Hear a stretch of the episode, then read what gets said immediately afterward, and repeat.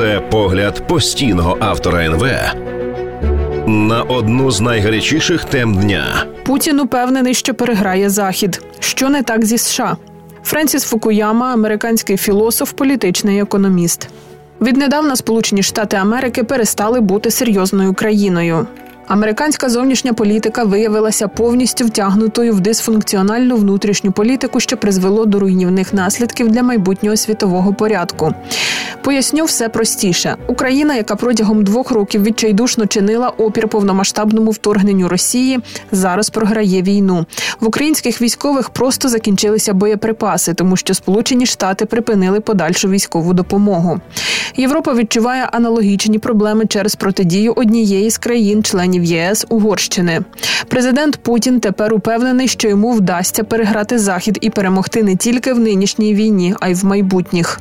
Для ясності більшість американців і більшість їхніх обраних представників в обох палатах конгресу виступають за надання подальшої допомоги Україні. У сенаті відбулися двопартійні переговори, що призвели до пакетної угоди, яка передбачає надання цієї допомоги, а також надання допомоги Ізраїлю й Тайваню за умови, що вона буде пов'язана з посиленням контролю на південному кордоні США. Саме цього республіканці гучно вимагали упродовж останнього року. Справді вони заявляють, що це настільки надзвичайна ситуація що Техас та інші червоні штати, ті, які підтримують республіканську партію на виборах, мобілізують свої підрозділи Національної гвардії для цієї мети. Президент Байден нещодавно заявив, що готовий закрити весь кордон, якщо це буде потрібно для отримання пакета допомоги. Однак Дональд Трамп, імовірний кандидат у президенти від республіканської партії, проводить кампанію проти цієї угоди.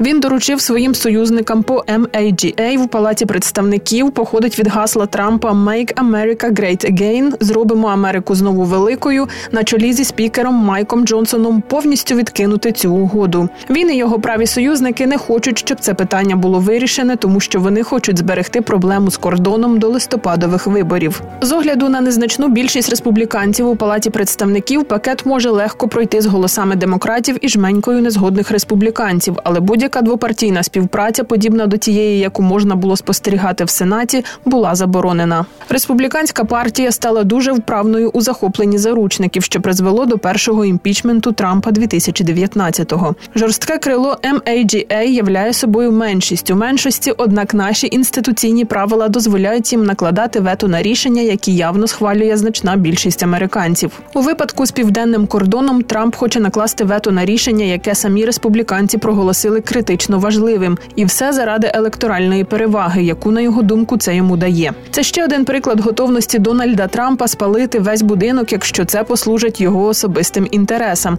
як і його нещодавній коментар про те, що він сподівається, що економічний крах станеться до листопада. Президент Байден має пояснити американському народу цю ситуацію набагато чіткіше. Його адміністрація схильна вважати, що достатньо один раз сформулювати свою політичну позицію, щоб вона закріпилася у свідомості людей. Байдену потрібно наслідувати Трампа і повторювати знову і знову, що Трамп і республіканські радикали в палаті представників блокують вирішення проблеми південного кордону, а також сприяють перемозі Росії в Україні.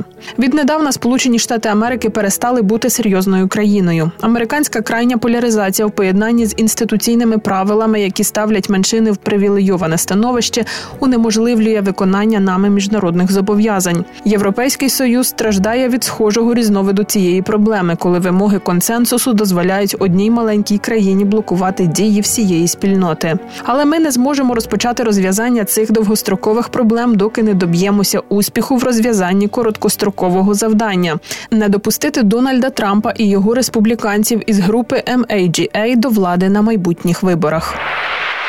Це погляд постійного автора НВ на одну з найгарячіших тем дня.